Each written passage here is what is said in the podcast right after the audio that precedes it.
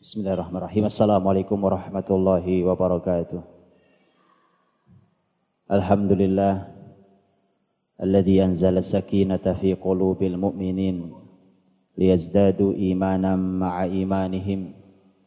Asyhadu an la ilaha illallah wahdahu la syarika lah wa asyhadu anna Muhammadan abduhu wa rasuluh.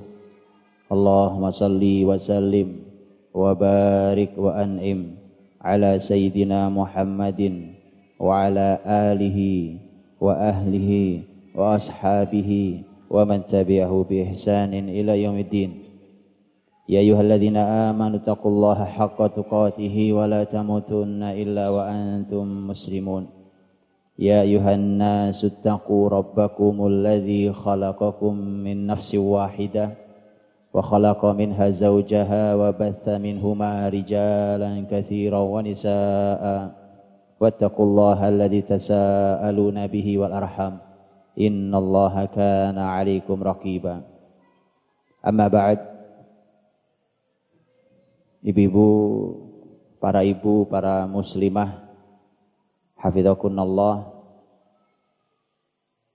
Satu hal yang istimewa di pertemuan kita pagi hari ini adalah pertemuan di bulan yang mulia di Ramadan bulan yang terbaik di tempat yang mulia tempat yang terbaik rumah Allah masjid Allah Subhanahu wa taala dan bertemu dengan para ibu yang di dalam Islam mendapatkan tugas mulia. Siapa yang bisa menjalankannya maka dia menjadi orang terbaik. Karena itulah maka pertemuan ini pertemuan yang istimewa, luar biasa. Andai para muslimah di negeri ini memiliki kesadaran untuk menuntut ilmu seperti ibu-ibu maka kita bisa berharap sangat banyak untuk perbaikan generasi negeri ini. Karena para ahli pendidikan Islam menyampaikan bahwa masyarakat ini benihnya adalah rumah dan rumah ini benihnya adalah wanita. Karenanya perbaikan rumah bermula dari perbaikan wanita dan perbaikan wanita berarti menjadi jaminan untuk perbaikan, sebuah masyarakat. Karenanya eh, Syekh Muhammad Ghazali rahimahullah taala beliau menyampaikan bahwa kalau laki-laki rusak, kalau laki-laki rusak, maka bisa jadi kalau dulu dia pernah mendapatkan sentuhan seorang ibu yang baik, mungkin mudah buat dia untuk kembali. Karena dia pernah punya memori kebaikan dari sentuhan seorang bunda. Tapi kalau wanitanya yang rusak, kalau wanitanya yang rusak, maka ini adalah sebuah kerusakan yang efeknya akan bisa dirasakan oleh generasi setelahnya. Karena itulah karena itulah maka musuh-musuh Islam menarget perempuan sebelum laki-laki. Itu yang ditarget dan begitu pula begitu pula seharusnya kita pun melakukan hal yang sama di mana mendudukkan kaum wanita di tempat mulianya dan menempatkan laki-laki di tempat yang memang menjadi tugasnya. Ibu rahmati Allah Subhanahu wa taala. Alhamdulillah sekali lagi ini syukur kita pada Allah Subhanahu wa taala di bulan mulia ini kita akan belajar langsung dari sumber ilmu terbaik yang memang diperintahkan Allah di bulan Ramadan secara khusus untuk mengisinya dengan kitab sucinya. Syahrul Ramadan alladzi unzila fihi al-Qur'an hudal linnasi wa bayyinatin minal huda wal furqan. Kita sedang berupaya untuk menjadikan Quran sebagai huda, sebagai petunjuk dan sedang berupaya untuk menjadikan Quran sebagai bayinat, penjelas supaya jelas petunjuk hidup kita dan yang ketiga kita juga sedang berupaya untuk menjadikan Quran sebagai furqan. Harus berbeda wanita muslimah yang belajar Quran dengan yang tidak belajar Quran mesti hidupnya beda.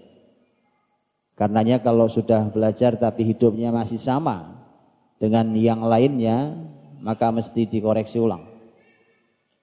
Karena itu Ibu rahmati Allah Subhanahu wa taala kita akan mencoba menggali bersama tentang seperti apa potret wanita yang disampaikan di dalam Al-Quranul Karim.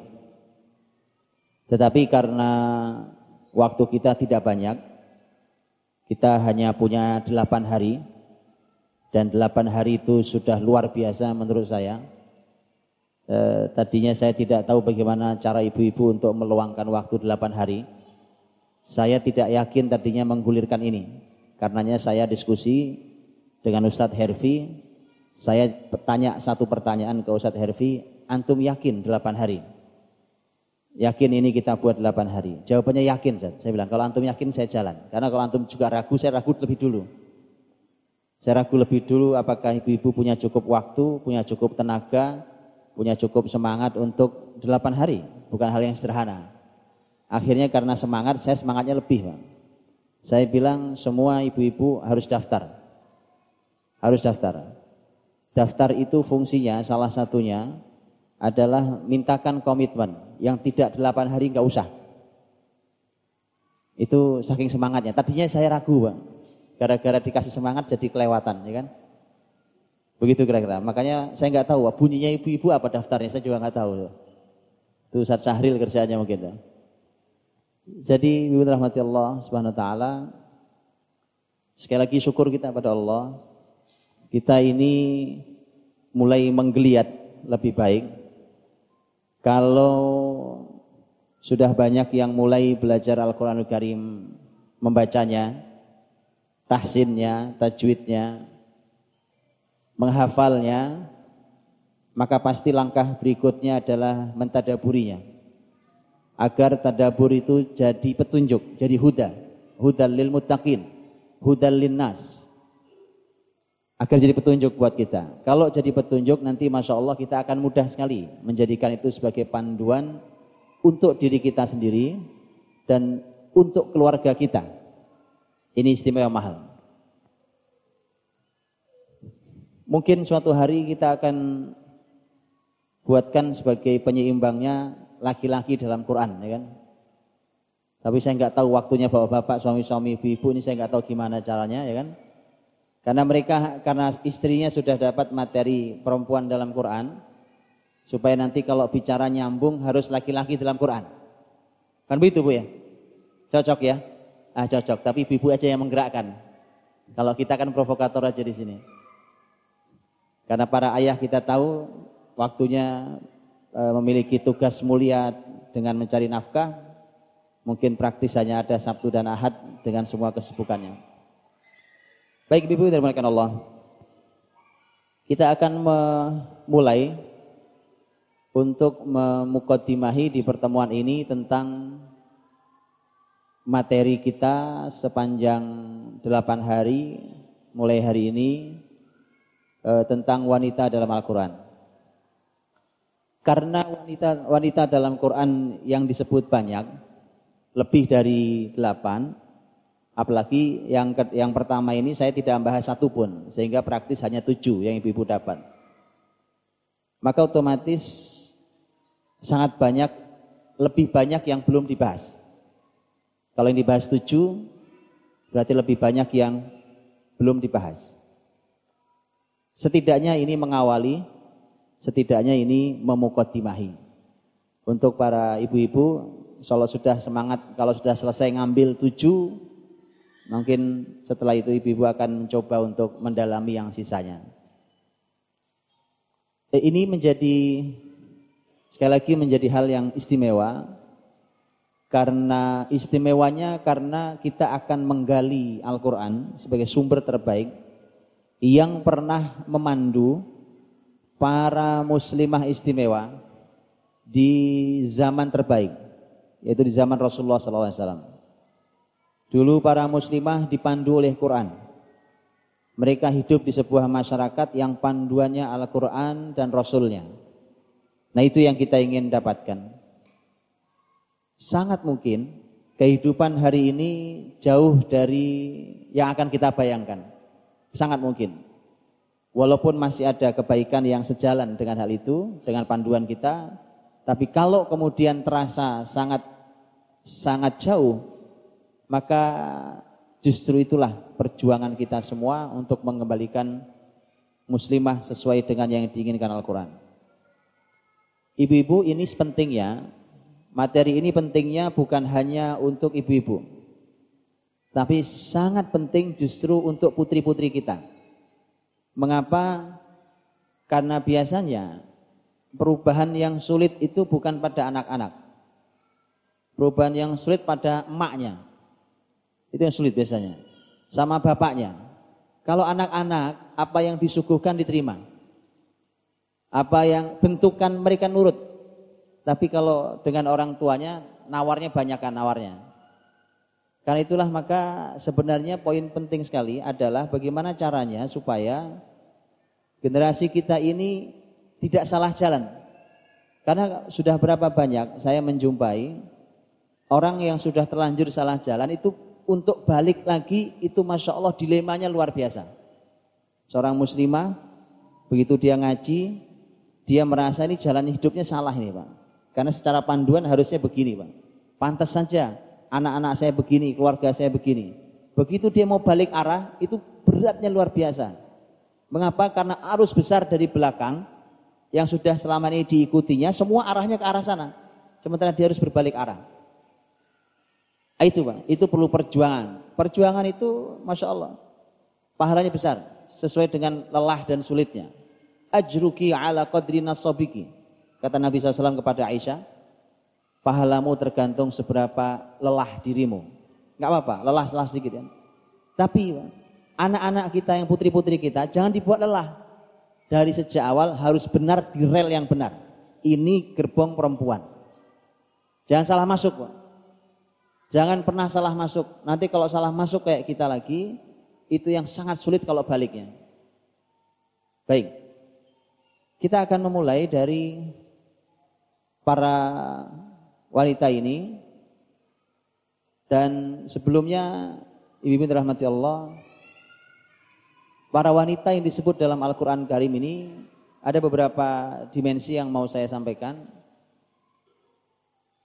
bahwa yang pertama adalah kisah Al-Qur'an itu berbeda dengan kisah di buku-buku sejarah. Yang pertama bahwa kisah di Quran tidak ada yang fiktif. Walau tidak disebut namanya. Tidak ada yang fiktif, walau tidak disebut namanya. Berbeda dengan dongeng atau cerita tutur tinularnya yang dituturkan dari lisan ditularkan ke lisan yang lain. Sangat berbeda dengan itu. Sehingga ini adalah sejarah. Dia berbeda dengan buku yang lain, Quran walaupun bertutur kisah tapi bukan buku sejarah. Quran hudan, petunjuk. Makanya kisah yang disampaikan dalam Quran pun tujuannya hudan. Tujuannya petunjuk. Untuk itulah berarti kita harus dapat petunjuk dari kisah itu. Harus dapat petunjuk dari kisah itu. Beda dengan kalau sebuah cerita, kisah disampaikan kemudian kita sekedar menikmati dan menghibur diri. Kita akan harus mendapatkan hudan, mendapatkan petunjuk dari kisah yang kita dapat dari Al-Quranul Karim. Karena Al-Quran berbeda dengan yang lain. Dan kita akan mencoba untuk memahaminya dengan dengan cara lebih detail, kata per kata, huruf per huruf. Ketika ada pelajarannya, kita akan dapat ini yang kedua, bahwa Al-Quran itu karena memang mukjizat secara makna, mukjizat secara penjelasan dan seterusnya. Karenanya akan kita bicara dengan cara yang lebih detail. Karena ini Quran berbeda kalau kita membahas sejarah dari buku sejarah. Kemudian yang berikutnya, Ibu rahmati Allah, yang ketiga adalah tidak semua wanita yang disebut dalam Quran itu ada nama jelasnya. Kita tahu tidak semua disebut nama jelasnya. Ibu-ibu yang ibu tahu ada berapa nama perempuan yang jelas disebut namanya dalam Quran? Hah? Ada banyak nama perempuan disebutkan kisahnya, tapi ternyata yang disebut dengan jelas namanya cuma satu, yaitu Maryam. Begitu satu, disebut cuma satu, tapi dia langsung menempati satu surat sendiri. Surat Maryam. Begitu? Surat Maryam. Karena bisa jadi ada wanita yang dikisahkan atau laki-laki yang dikisahkan tetapi tidak menjadi nama surat. Surat, nah tidak menjadi nama surat. Nama surat itu kan semacam semacam tanda, Pak. Tanda, ditandai. Ini ditandai. Ibu-ibu kalau punya rumah, isi rumahnya kan macam-macam. Betul ya? Begitu masuk gerbang rumah itu sampai terus ke mana kalau diubek-ubek isinya macam-macam ada di situ. Tapi rumah itu di depan ditandai, ini berarti rumah ibu. Ditandai rumah ibu. Begitulah. Maryam, ketika Maryam adalah satu-satunya wanita yang disebut namanya dalam Quran secara jelas. Satu-satunya wanita yang dijadikan oleh Quran sebagai nama surat itu menunjukkan bahwa ini memang ada yang istimewa tentang Maryam. Ibu-ibu bayangkan sekarang tadi saya cerita tentang rumah. Satu perumahan, semua nama dikasih tanda nama laki-laki umpamanya. Tiba-tiba ada satu nama perempuan diletakkan di situ. Gitu? Ada hal yang istimewa yang ingin ditunjukkan oleh Allah Subhanahu wa taala dari menunjuk Maryam sebagai wanita yang mewakili seluruh wanita dunia. Setidaknya itu disampaikan oleh Rasul Muhammad sallallahu alaihi wasallam. Dalam hadis beliau, ketika beliau mengatakan, "Kamula minar rijali kathir, walam yakmul minan nisa'i illa Maryam ibnatu Imran." Dari pihak laki-laki yang sampai hidup sempurna banyak. Terutama para nabi. Para nabi hidup mereka sampai pada tingkat sempurna. Banyak. Karenanya ibu-ibu bisa melihat bagaimana kaum laki-laki kaum laki-laki bukan satu yang dijadikan nama surat, banyak. Betul? Namanya banyak. Dan nama laki-laki yang dipakai nama surat laki-laki sempurna. Siapa saja? Dari mana ngurutnya dari mana urutannya? Karena banyak. Hah? Udah diacak. Siapa aja? Hah? Imron, keluarga Imron. Imron. Hah? Yunus, Hud, Yusuf, Ibrahim, Ibrahim dulu ya, Ibrahim. Terus siapa lagi? Ada Lukman. Ya, Lukman. Terus Muhammad, Nuh. Lihat laki-laki sempurna. Itu kenapa para ayah harus belajar laki-laki dalam Quran. Supaya menjadi laki-laki sempurna di rumah masing-masing. Gitu ya. Nah, ini provokasi kalau ini. Baik, jadi eh, Allah menjadikan laki-laki banyak, Bu. Banyak. Dan rata-rata para nabi, betul? Rata-rata para nabi. Yang bukan nabi Kalau laki-laki ada Lukman, ada Imron, tapi itu pun para ulama masih berbeda pendapat. Sebagian mengatakan bahwa Lukman nabi. Karena sempurnanya orang ini. Imron, Imron laki-laki yang luar biasa juga, sempurna. Karena itulah Rasul menyampaikan, kalau dari laki-laki yang sempurna banyak. Kamula minar rijal kathir. Tetapi dari pihak perempuan, walam yakmul minan nisa illa Maryam ibnatu Imran. Tidak ada yang sempurna dari kalangan wanita kecuali Maryam putri Imran. Hadis ini setidaknya mewakili tentang suasana mengapa Maryam dijadikan sebagai satu-satunya wanita yang disebut namanya dengan jelas dalam Quran dan dijadikan sebagai satu-satunya wanita yang menjadi nama surat dalam Al-Quran. Disejajarkan dengan para laki-laki yang sempurna. Nanti bukti yang lebih mudah lagi yang lebih mudah lagi adalah ayat di akhir surat At-Tahrim. Ketika Allah menutup surat itu dengan mengatakan wa kanat minal qanitin. Wa kanat minal qanitin dan dia Maryam, ini tentang Maryam dan Maryam itu termasuk orang-orang yang taat, yang tunduk. Para ulama membahas Mengapa harus al-qanitin? Karena al-qanitin itu untuk laki-laki. Bukan untuk perempuan. Kalau perempuan al-qanitat. Seharusnya seharusnya secara yang bukan Al-Qur'an, secara bahasa Arab, wakanat minal qanitat. Sesungguhnya Maryam itu adalah termasuk wanita-wanita yang taat. Itu lebih pas. Kenapa sekarang perbandingannya Maryam dengan laki-laki? Lihat, karena sekali lagi al-qanitin itu untuk laki-laki. Al-qanitin, kalau perempuan al-qanitat, artinya tunduk, taat. Lihat Pak, Maryam ayat ayat ini menunjukkan bahwa Allah ingin memasukkan Maryam di sela-sela laki-laki. Gitu ya? Ini laki-laki yang taat, ini laki-laki yang tunduk, yang luar biasa, orang-orang sempurna, Allah masukkan satu perempuan, Maryam. Untuk itulah mengapa ini juga menguatkan tentang mengapa hanya Maryam. Jadi Al-Quran tidak menyebut semua nama. Tidak menyebut semua nama dengan jelas dan hanya menyebut satu nama Maryam. Dan setidaknya inilah pelajaran mahalnya. Yang detailnya saya lupa. E, apakah Maryam ada di materi kita? Enggak ada ya? Oh enggak ada.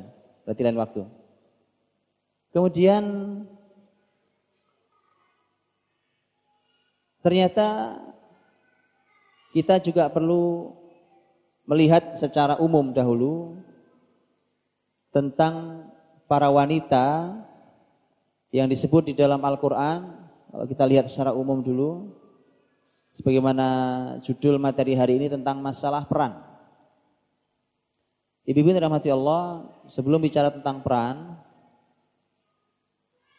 karena Al-Quran ini hudan, petunjuk, kisah juga harus jadi hudan, maka dari kisah kita akan mendapati banyak petunjuk dalam segala hal. Bukan hanya dalam urusan mendidik anak, bukan. Bahkan sampai hukum fikih, hukum fikih itu bisa diambil dari kisah itu. Bicara tentang akhlak diambil dari kisah itu. Bicara tentang masalah sosial, keluarga, masyarakatnya, keluarga anak-anaknya, suaminya, interaksi dirinya dengan Allah dan seterusnya diambil dari kisah itu. Dan itulah yang juga bisa kita lihat ketika nanti umpamanya ibu-ibu membuka ini betapa bahwa Quran itu jadi petunjuk sampai pada masalah e, bisa mengambil kesimpulan tentang hal yang berhubungan dengan fikih dari kisah. Dari kisah. Jadi bicara hukum fikih itu tidak hanya dari ayat-ayat hukum fikih. Bahkan dari kisah mengandung hudan. Umpamanya tentang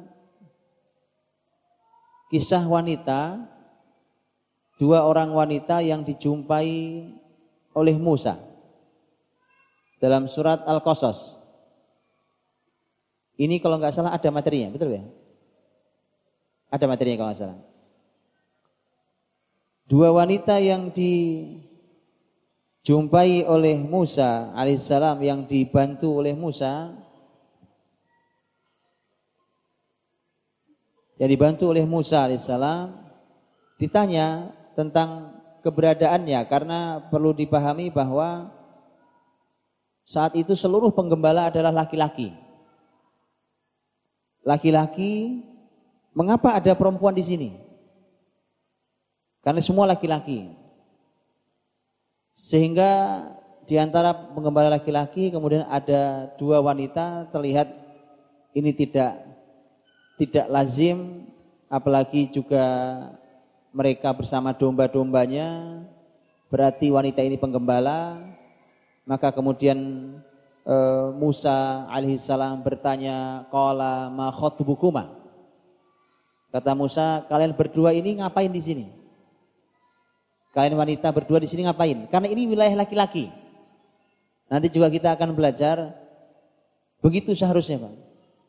Kepedulian masyarakat muslim terhadap keberadaan wanita yang tidak pada tempatnya. Betul ya? Ini kan laki-laki lagi kumpul, ini tempat laki-laki, menggembala pun pekerjaan laki-laki. Bukan bukan wilayah kalian, bukan pekerjaan kalian. Mengapa kalian di sini? Musa peduli. Padahal Musa itu orang asing yang lari dari Mesir. Karena dikejar ketakutan, uh, ini bukan dikejar waktu membawa Bani Israel, belum. Ini ketika pembahasan tentang matinya satu orang Kipti. Lari Musa, kematian artinya Musa tidak kenal, tidak ada hubungan apa-apa, bahkan Musa tidak ada urusannya dengan masyarakat negeri Madian. Tetapi inilah muslim. Inilah masyarakat muslim. Begitu ada dua wanita di situ, janggal, ini bukan tempat wanita. Maka ditanya, "Qala ma khutbukuma?" Kalian di sini lagi apa? Mengapa kalian ada di sini? Maka mereka menjawab, qalata lan nasqi hatta yusdira ri'a wa kan wa abuna syaikhun kabir.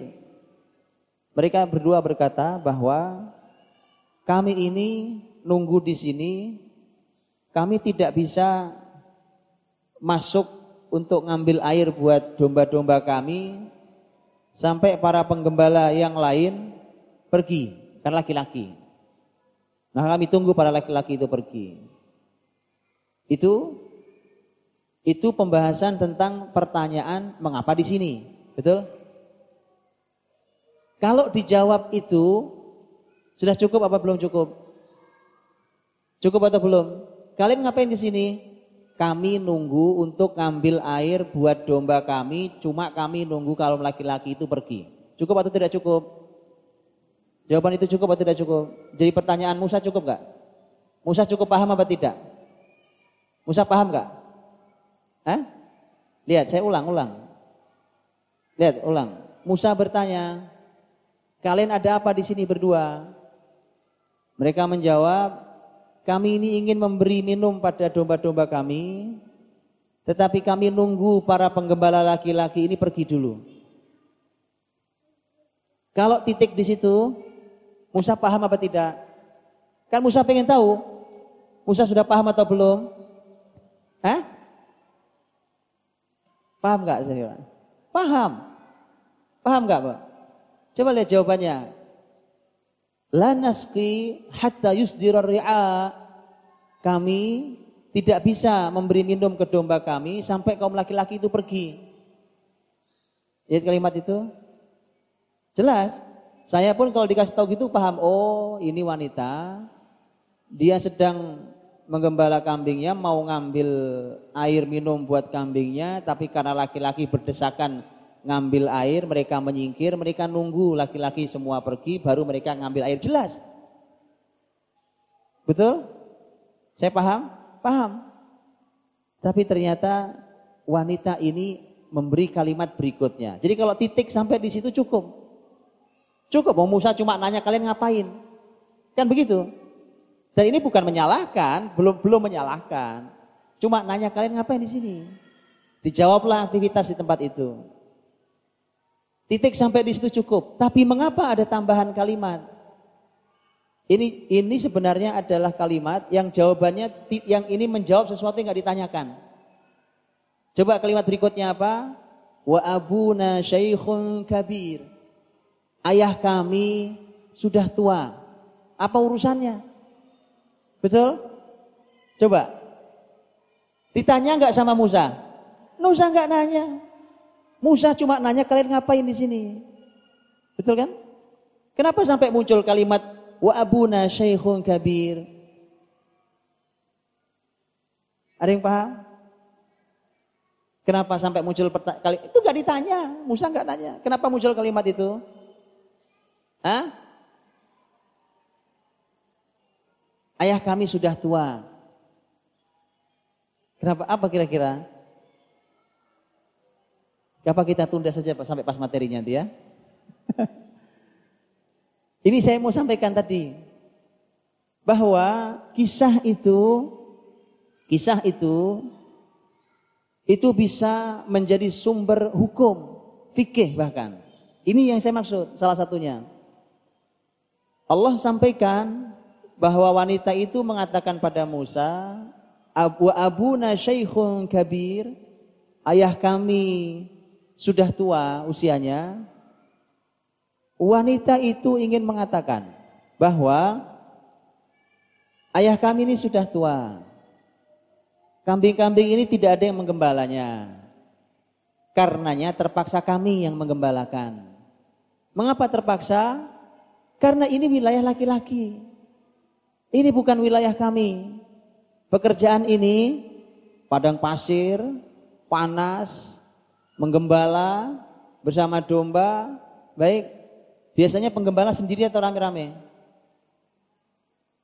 Seorang penggembala bawa kambingnya sendirian apa rame-rame biasanya? Sendiri. Kenapa ini perempuan berdua? Karena perempuan. Karena perempuan. Betul kan? Di padang pasir loh. Di padang pasir.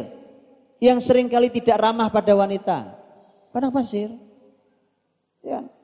Itu perlu laki-laki padang pasir itu. Bukan hanya orang jahat, kadang-kadang binatang pun jahat. Itu padang pasir. Karena ini bukan pekerjaan laki-laki. Maaf, bukan pekerjaan perempuan. Karena ini wilayah laki-laki.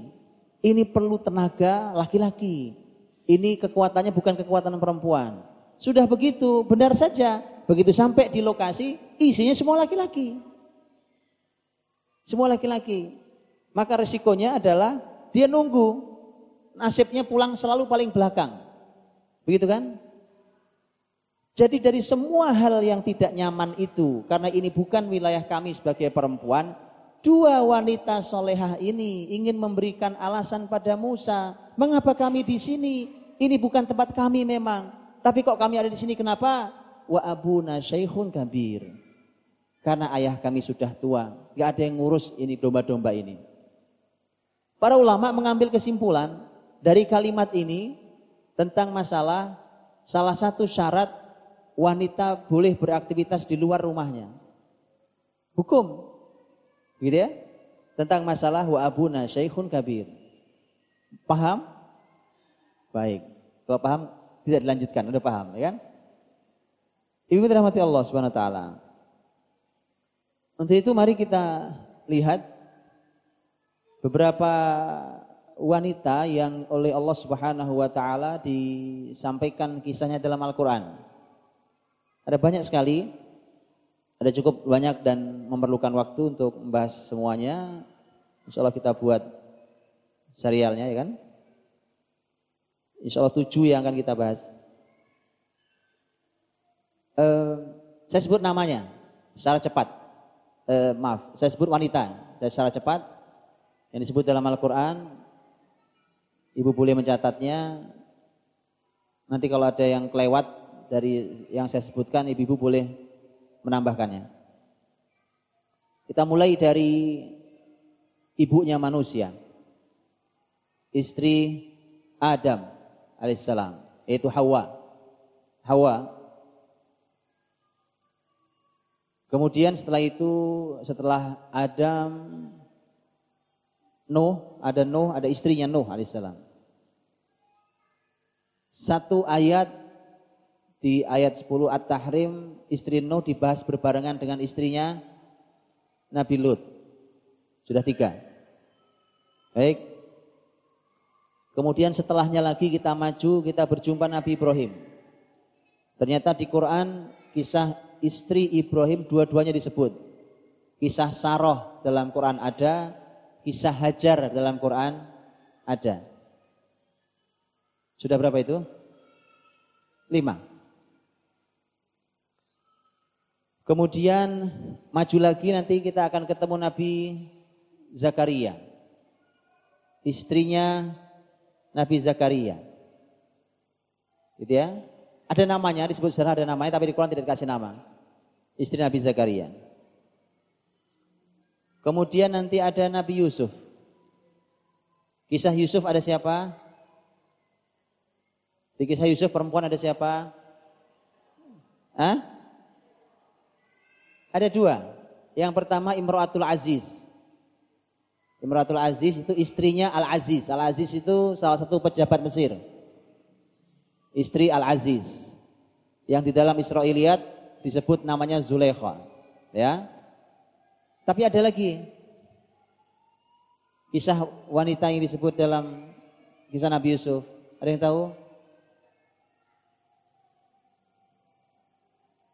Hah? Ada yang tahu?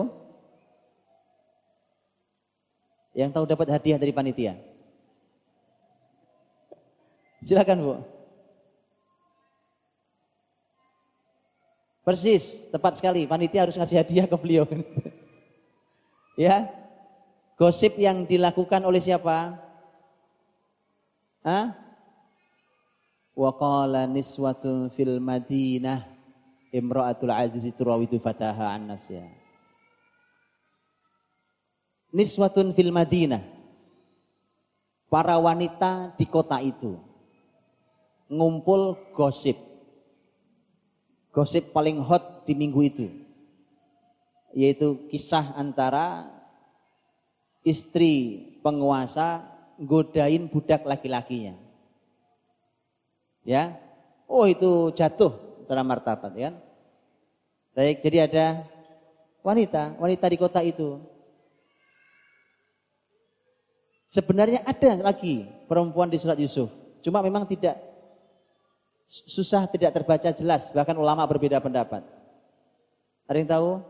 Kalau ini susah kalau ini, jelas susah kalau ini. Kalau tahu boleh, angkat tangan. Ada? Allah berfirman, surat Yusuf.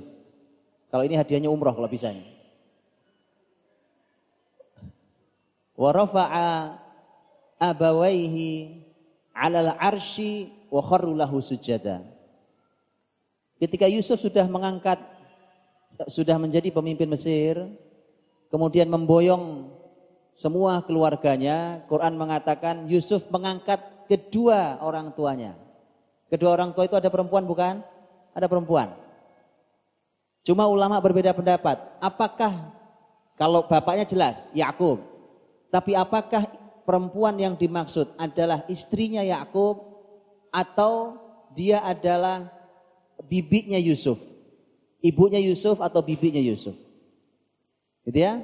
Itu ada perbedaan pendapat dari para ulama. Tapi tapi memang dia kecil sekali, tidak terlihat pembahasan tentang bahwa warafa abawaihi ala arsy wa kharru Tapi ada pelajaran juga di sana manfaat tentang hal itu. Baik, lanjut. Berhubungan dengan Nabi Musa. Ada siapa saja? Satu, yang perempuan ada berhubungan siapa saja? Ibunya Musa. Ibunya Musa. Terus, ada lagi? Hah? Saudarinya Musa. Betul? Saudarinya Musa. Terus, yang berhubungan Musa? Ah? Musa, Musa. Asia, maksudnya pengasuhnya. Oke, itu masuk di pembahasan bisa dimasukkan disebut di Quran secara khusus. Dia tidak disebut sebagai pengasuh Musa, disebut sebagai uh, istri Firaun. Kalau di Quran menyebutnya Imra'atu Firaun.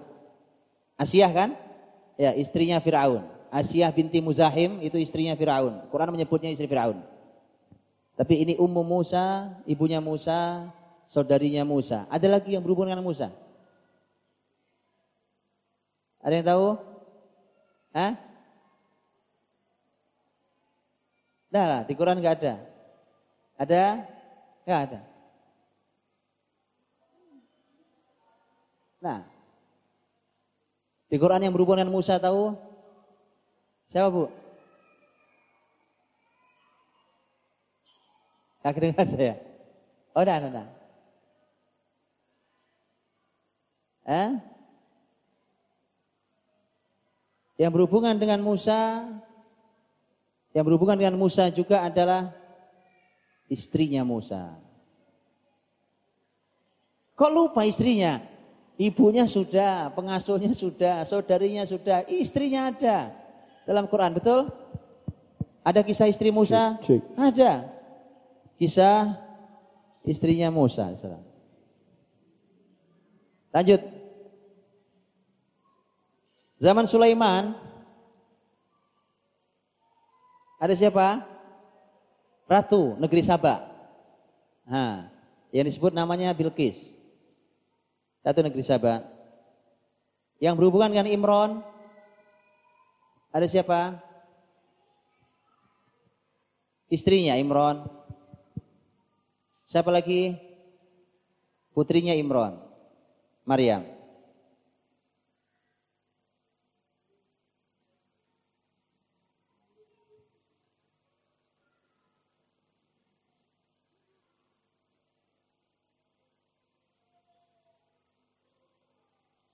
Ada isyarat kecil tentang seorang wanita yang berhubungan berhubungan dengan Nabi Ayub. Siapa? Keluarganya, istrinya. Tapi disebut kecil di dalam ayatnya.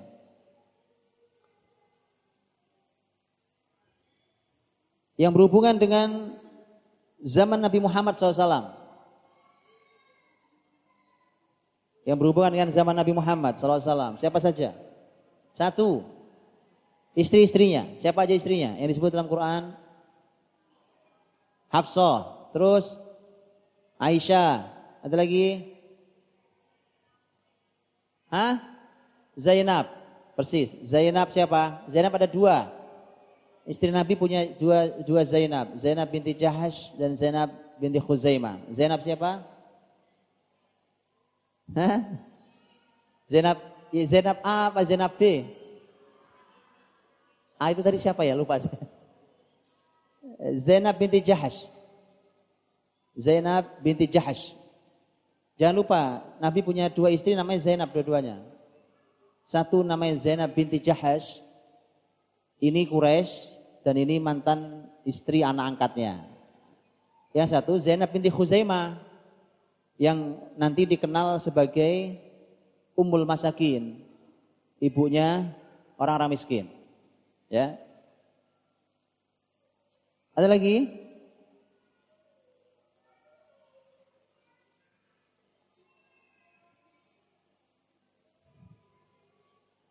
Ada lagi? Istri Nabi? Istri Nabi? Siapa bu? Umi Kulsum? Umi Kulsum bukan istri Nabi. Umi Kulsum bukan istri Nabi. Umi Kulsum adalah putri Nabi. Yang istri Nabi masih ada? Hmm?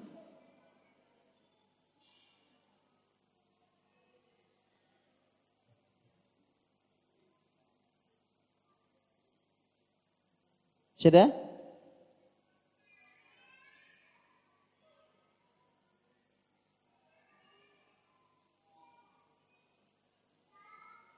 Baik. ada ada sebagian tapi memang sekali lagi ini kecil, tidak sebesar yang tadi pembahasannya. Artinya isyarat halus tentang Khadijah adalah anha dan Ummu Habibah. Menurut sebagian ada Ummu Habibah adalah anha. Tahu Ummu Habibah? Siapa Ummu Habibah? Istri Nabi. Tahu siapa Ummu Habibah? Ada yang tahu? Ummu Habibah siapa nama aslinya? Ada yang tahu? Nama asli Ummu Habibah siapa? Ummu Habibah anaknya siapa? Hah? Ummu Habibah anaknya Abu Sufyan. Abu Sufyan. Tahu? Ummu Habibah anak Abu Sufyan. Nama aslinya Romlah. Romlah Ummu Habibah. Baik. Kemudian kalau putri Nabi ada? Apakah ada? Secara umum pembahasan tentang Ahlul Bait ada dalam Quran. Dengan kalimat umum. Sebagaimana kalimat Allah Subhanahu wa taala ketika bertutur tentang para istri. Innama yuridullahu liyudhiba ankumur rizza ahlal bait wa yutahhirakum tathira. Allah ingin menghilangkan yang kotor dari kalian ahlul bait dan mensucikan kalian sesuci-sucinya. Baik. Lanjut, ada lagi masih yang berhubungan dengan Nabi Muhammad atau zaman Nabi Muhammad selain keluarganya? Siapa? Hah? Kisah apa? Ada ingat? Al-Mujadalah. Al-Mujadalah ayat 1. Qad sami'a Allahu qawlan lati tujadiluka fi zawjiha wa tashtaki ila Allah. Wanita yang mengadukan suaminya kepada Rasul. Ah, ini wanita yang konsultasi ke Nabi tentang suaminya. Siapa namanya? Khawla binti Tha'labah. Masih ada yang ada di zaman Nabi? Siapa? Masih Ibu-ibu lupa ayat yang ibu-ibu hafal semua. Hah? Ya. Tabbat yada abi lahabi wa tab ma agna anhu maluhu wa ma kasab sayasla naran dzata lahab wa imra'atuhu. Istrinya. Istrinya siapa? Istrinya Abu Lahab. Baik. Ibu-ibu Quran juga menyebut ada di dalam tafsir nama yang disebutkan, tapi dalam Quran hanya disebutkan perilakunya yang aneh. Ini perempuan dengan perilaku aneh. Aneh. Tahu? Ini perempuan perilakunya aneh. Gak normal. Disebut dalam Quran. Ada ingat?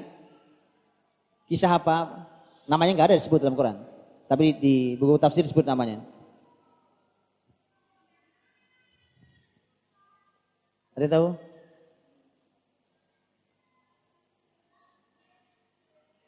Itu disebut secara isyarat dalam uh, Al-Qur'an di mana Allah taala membuatnya sebagai perumpamaan.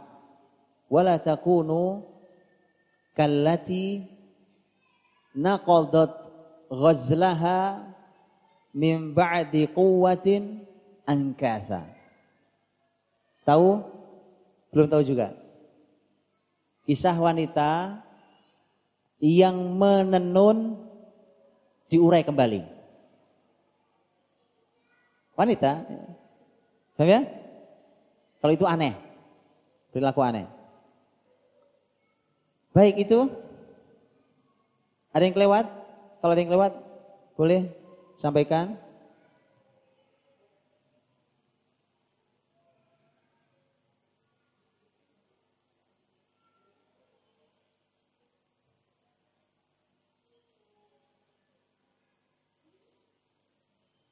Sudah dicatat semua? Ada yang lewat? Angkat apa bu? Asma, kisah yang mana?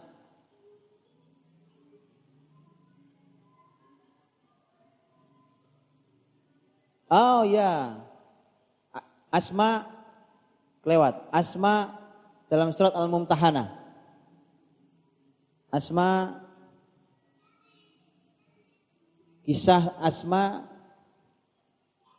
Sabun nuzulnya ketika Allah Subhanahu wa taala berfirman tentang ini sabun nuzul adalah asma di mana Allah berfirman la yanhaakumullahu 'anil ladzina lam yuqatilukum fid din wa lam yukhrijukum min diyarikum an tabarruhum wa tuqsitu ilaihim Allah tidak melarang kalian terhadap orang-orang yang tidak memerangi kalian dan tidak mengusir kalian dari negeri kalian untuk kalian berbuat bakti dan berbuat adil pada mereka.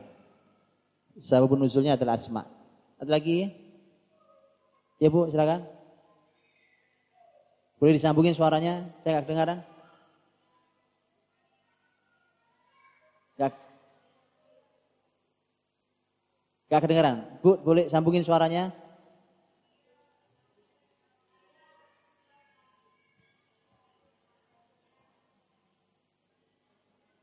Coba-coba kasih mic ya.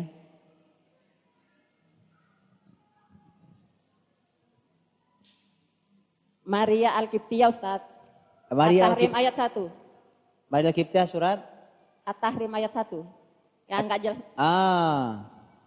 Itu ada ada riwayat benar tentang Maria Al-Qibtiyah, satu paket pembahasannya dengan pembahasan eh, kemarahan istri-istri Nabi SAW. Kalau dalam riwayat memang itu Nabi Shallallahu Alaihi Wasallam disebutkan eh, bahwa Nabi di salah satu riwayatnya mengatakan Nabi memang minum madunya di rumah Maria Al Qibtiyah. Iya bu, terima kasih banyak. Cukup? Baik. Ibu-ibu terhormati Allah, saya ingin sampai pada satu kesimpulan. Ini menyimpulkan tentang tema peran. Peran para wanita, peran para wanita yang diinginkan oleh Al-Quran Al-Karim. Ini yang kita lihat, kalau ibu lihat kembali catatan ibu-ibu, ya kan? Saya sebutkan dengan cepat, Hawa, istri Nuh, istri Lut, Saroh, Hajar, istri Zakaria, istri penguasa Mesir, wanita di kota itu, ibunya Musa, saudarinya Musa, istrinya Musa, istrinya Fir'aun, penguasa negeri Sabah, Ratu Bilqis, istri Imron, putri Imron, Maryam. Singkat sekilas disebut tentang istri Ayub, keluarga Ayub, istri-istri Nabi Shallallahu Alaihi Wasallam secara umum, keluarga Nabi, ahlul bait, kemudian Khawlah binti Sa'labah, kemudian istri Abu Lahab, kemudian Asma, kemudian wanita yang mengurai tenunannya kembali. Baik, perhatikan semua nama itu ibu-ibu Quran ingin memberikan potret luar biasa. Lihat potretnya ya kan? Lihat potret-potretnya. Dan ini sangat lengkap. Pembahasan Quran sangat lengkap. Bukankah di dalam pembahasan ini ada yang e, secara usia berbeda-beda? Bukankah ada yang secara peran beda-beda? Bukankah dari sisi kebaikan dan keburukan juga beda-beda? Jadi lengkap. Inilah potret wanita di dunia ini. Ada wanita yang baik disebutkan kisah ini ada wanita yang tidak baik. Gitu ya? Yang tidak baik disebutkan saya nanya, yang yang baik dan yang tidak baik banyakkan mana? Yang disebut. Kalau gitu disebut yang sedikit saja, yang sedikit. Yang tidak baik siapa? Hah? Ya, dari mulai istrinya Nuh, istrinya Lut, istrinya Abu Lahab. Ada lagi? Ada lagi? Sudah? Apa? Wanita? Wanita di kota itu karena gosip, ya kan? Berarti sekalian wanita penggodanya. Baik. E, ketidakbaikannya pun berbeda-beda. Betul? Berbeda-beda. Coba lihat. Istri Nuh, istri Lut alaihi wassalam, Allah sebut bersamaan di satu ayat yang sama karena memang secara masalah masalahnya sama yaitu sama-sama jadi masalah bagi suaminya yang berimbas kepada kaumnya. Gitu ya. Masalahnya dengan suaminya. Suami pembawa risalah istrinya Abu Lahab istri Abu Lahab kalau ini tidak bermasalah dengan suaminya wong suaminya masalah Ya kan? Suaminya sendiri error. Sama itu kisah dua orang yang di dunia bersama, di akhirat juga bersama. Luar biasa. Tapi jangan ditiru, ini kebersamaannya nggak pas, ya kan? Tidak baik. Karena sama-sama di neraka. Jadi istrinya istrinya Abu Lahab itu tidak bermasalah dengan suaminya. Justru dia bekerja sama dengan suaminya untuk menyakiti Rasul SAW. Ini perempuan yang ini luar biasa ini, ya kan? Ini potret yang berbeda-beda.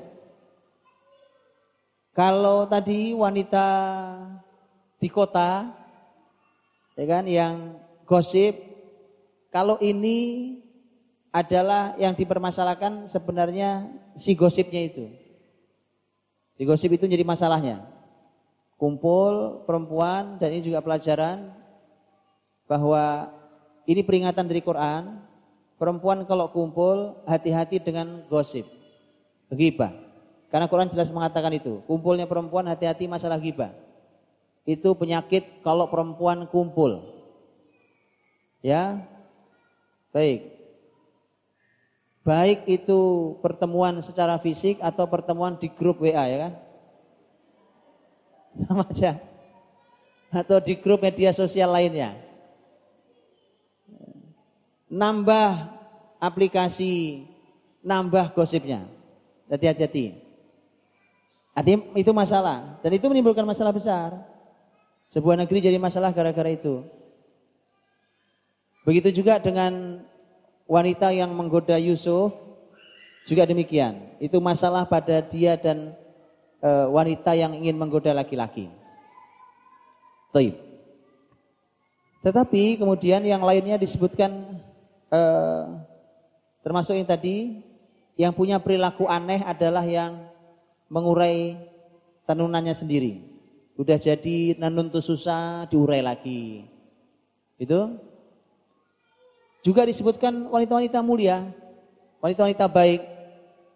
Kita semua tahu dari mulai uh, istri Adam, Hawa, kemudian istri Nabi Ibrahim, kedua-duanya istimewa, istri-istri Nabi Muhammad SAW, uh, eh, bahkan istrinya Fir'aun, istrinya Fir'aun, Asia, uh, begitu juga ibunya Nabi Musa, saudarinya Musa, disebut kebaikannya dalam Quran.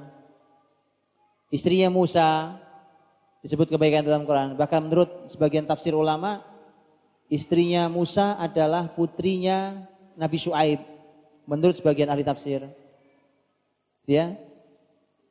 E, penguasa Sabah, Ratu Bilqis, yang kemudian nanti juga masuk Islam, menyatakan diri mengikut masuk Islam bersama Sulaiman yang berhubungan dengan Imron, dua wanita dua-duanya mulia, istrinya Imron dan Maryam putri Imron, istri Nabi Ayub. Jadi wanita-wanita mulia. Dan ini artinya termasuk Khawlah binti Sa'labah, walaupun dia mengadu suami tapi dia sahabat mulia. Ya. Dan ini dipotret oleh Allah di semua masalah kehidupannya. Di semua masalah kehidupannya. Ada yang dipotret dengan pekerjaannya, seperti wanita penggembala itu. Eh, ada yang dipotret dengan sosialnya, seperti Bilqis karena dia ratu. Ada yang dipotret dengan posisi dia di rumahnya, posisi dia di rumahnya, baik sebagai putri seperti Maryam putri Imron, atau sebagai istri seperti istrinya Imron, istrinya Zakaria, ya kan? Atau posisinya sebagai ibu seperti ibunya Musa. Jadi potret sangat lengkap oleh Quran. Sangat lengkap dipotret oleh Quran menjadi pelajaran buat kita semuanya. Ada yang masalah dia dengan suaminya seperti Khawla, Khawla binti Ta'laba adalah anha dan seterusnya. Sebenarnya ada satu yang agak kelewat itu putrinya Nabi Lut. Walaupun juga disebut sekilas, ya. Baik. Nah, Ibu rahmati Allah, mari kita simpulkan sebagai penutup materi saya uh, ini PR buat ibu-ibu semua yang hadir sekarang. PR karena besok bertemu dengan Ustaz Herfi. Ya. Uh, PR-nya adalah ibu-ibu dari semua nama perempuan itu dibuat listnya bu. Buat listnya, oke, bikin kotak begitu, buat listnya. Sebutin nomor 1, 2, 3 sampai selesai nama-nama wanita itu. Kalau ibu ada yang mau disebut lagi, sebut lagi yang lain. Kemudian kasih sebelahnya kolom lagi. Kolomnya ada empat. Kalau di dengan nama dan nomor ada lima. Nomor, kolom satu, nomor dua, nama. Nomor tiga, kolomnya eh, tulisannya adalah pribadi. Yang keempat, istri. Yang kelima, ibu. Ada enam. Yang keenam, sosial. Paham ya? 6 kolom. Nomor, nama, pribadi, istri, ibu, sosial. Sudah? Ini PR yang serius banget ini misalnya. Saya mau nanya nanti pas materi saya. Ya. Sudah dari potret? Baik. Itu nama-nama itu dicantumkan ke bawah begitu, kemudian ibu contrengin kanan kirinya. Satu orang di Quran bisa dikisahkan lebih dari satu peran. Bisa ya? Mungkin saja. Kalau ibu ngerasa ini dia dikisahkan dengan lebih dari satu peran, silahkan dicontreng dua nggak apa-apa. Dia istri, dia ibu. Kalau ada kisahnya tapi hanya yang sesuai dengan Quran ya. Hah? Dia ibu atau istri atau disebut sebagai pribadi. Contoh Maryam, Maryam disebut di dua sisi. Sebagai pribadi, betul? Karena Allah puji-puji Maryam sebagai pribadinya. Tapi sekaligus sebagai sebagai ibu. Istri nggak mungkin. Istrinya siapa? Namanya ibu. Begitu ya? Silakan dicontrengin begitu. Untuk kita tahu pada kesimpulan akhir. Sebenarnya tapi satu lagi Bu, nanti Ibu tolong pilah pilah wanita yang tidak baik. Paham ya? Karena kita diminta belajar dari wanita yang baik-baik. Wanita yang tidak baik yang jelas disebut adalah wanita Imron, eh, astagfirullah, eh, istrinya Lut, istrinya Nuh, eh, kemudian istrinya Abu Lahab, ya istrinya Abu Lahab. Kalau wanita yang gosip itu macam-macam, isinya macam-macam, e, tapi gosipnya jadi masalah, gitu ya. E, wanita penggoda itu itu juga masalah, tetapi di ujung dia dia mengakui dan mengakui kesalahannya, walaupun panjang, butuh waktu panjang, gitu ya. Tapi yang setidaknya tidak dimasukkan istrinya Nuh, istrinya Lut, wanita yang mengurai tenunannya, kemudian istrinya Abu Lahab. Istrinya Abu Lahab. Gitu ya. Itu Ibu agak pilah, nanti akan kita lihat. Kemudian akan sampai pada titik titik bahwa sesungguhnya wanita ini oleh Allah dipotret dalam kitab suci lebih banyak di peran yang mana? Kemudian peran yang mana? Kemudian peran yang mana? Dan mana peran yang paling kecil? Ini untuk mengembalikan perempuan pada posisinya. Bisa dipahami? Paham ya? Baik, PR berarti pertemuan kita tiga, dua hari lagi. Besok lusa kita ketemu. Gitu ya. Saya akan minta dari ibu-ibu. Allah alam bisawab. Mudah-mudahan bisa kita ambil pelajaran hikmahnya sebagai mukaddimah. Insya Allah kita akan mencoba terus untuk menggali ayat-ayat Allah Subhanahu wa taala sebagai panduan terbaik, sebagai hudal linnas, sebagai hudal lil muttaqin, sebagai huda wa bayyinati minal huda wal furqan. Wallahu taala bisawab. Assalamualaikum warahmatullahi wabarakatuh.